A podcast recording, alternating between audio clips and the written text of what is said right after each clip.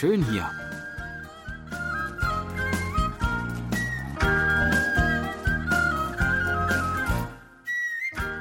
Ausflugstipps für Korea mit Jan Dirks.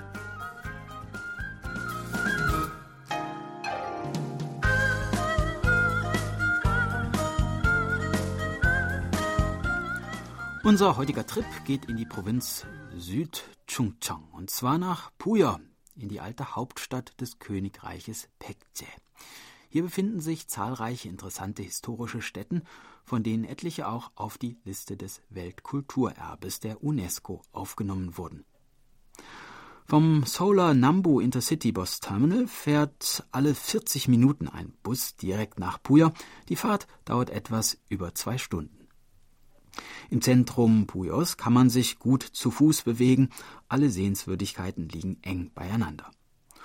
Nur wenige hundert Meter vom Busbahnhof entfernt liegt die Tempelanlage Chongnimsaji, die in alten Tagen ein bedeutendes buddhistisches Lehrzentrum war, aber nach dem Niedergang des Königreiches Pekche geplündert und danach so gut wie vergessen wurde. Erhalten blieb eine 8,4 Meter hohe fünfstöckige Granitpagode, schlicht, aber beeindruckend. Außer ihr gibt es nur noch eine weitere Pagode aus der Pekche-Zeit, die bis heute erhalten ist. In der Halle dahinter befindet sich eine stark verwitterte Statue eines sitzenden Buddha aus dem 11. Jahrhundert. Im Museum, das zu der Anlage gehört, kann man noch einige weitere Fundstücke bewundern, die bei den Ausgrabungsarbeiten zutage kamen. Sehenswert ist auch das Nationalmuseum von Puyo, das nur fünf Minuten entfernt liegt.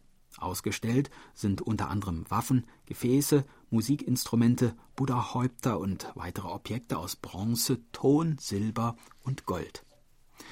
Ein besonderes Prunkstück der Ausstellung ist ein äußerst kunstvolles Weihrauchgefäß aus Bronze, das mit mythischen Figuren wie dem Phönixvogel und dem Drachen sowie mit Landschaftsmotiven verziert ist.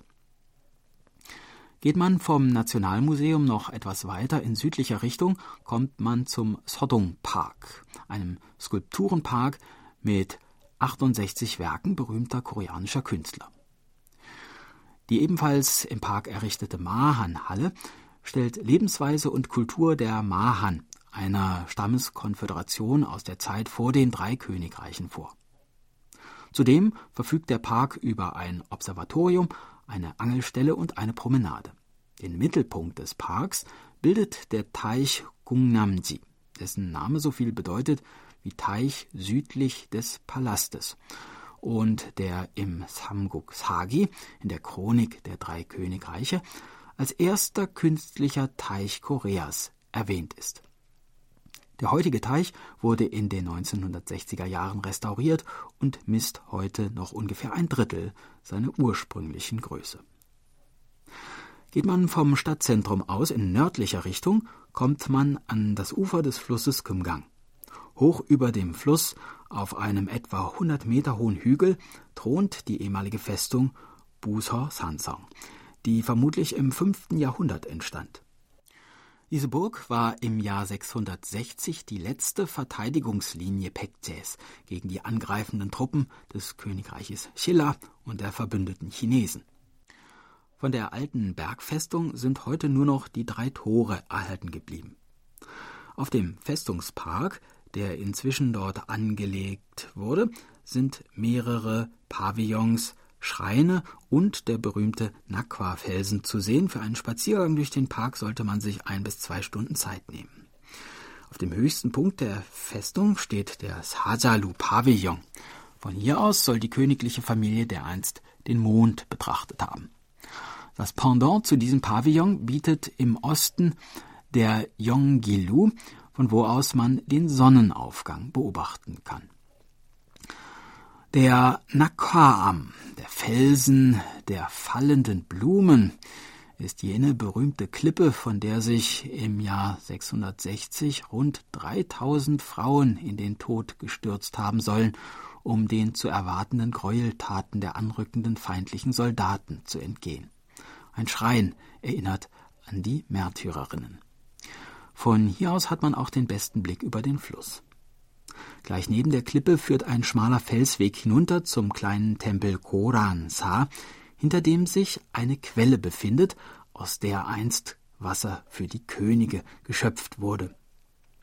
Der Name des Tempels rührt übrigens von einer Pflanze namens Koran-cho, die nur an dieser Stelle wuchs. Die Hofbediensteten mussten dem Wasser stets ein Blatt dieses Gewächses beifügen, als Beweis dafür, dass das Wasser auch tatsächlich aus dieser Quelle geschöpft wurde. Denn dem Wasser wird nachgesagt, dass man mit jedem Schluck drei Jahre jünger werde. Tja, ich rechne gerade einmal nach und schlage vor, dass wir besser nicht zu viel davon trinken, um verhängnisvolle Auswirkungen zu vermeiden. Das war unser Ausflugstipp für heute. In einer Woche starten wir die nächste Tour und würden uns freuen, wenn Sie dann wieder mitkommen. Tschüss und bis dann, sagt Jan Dirks.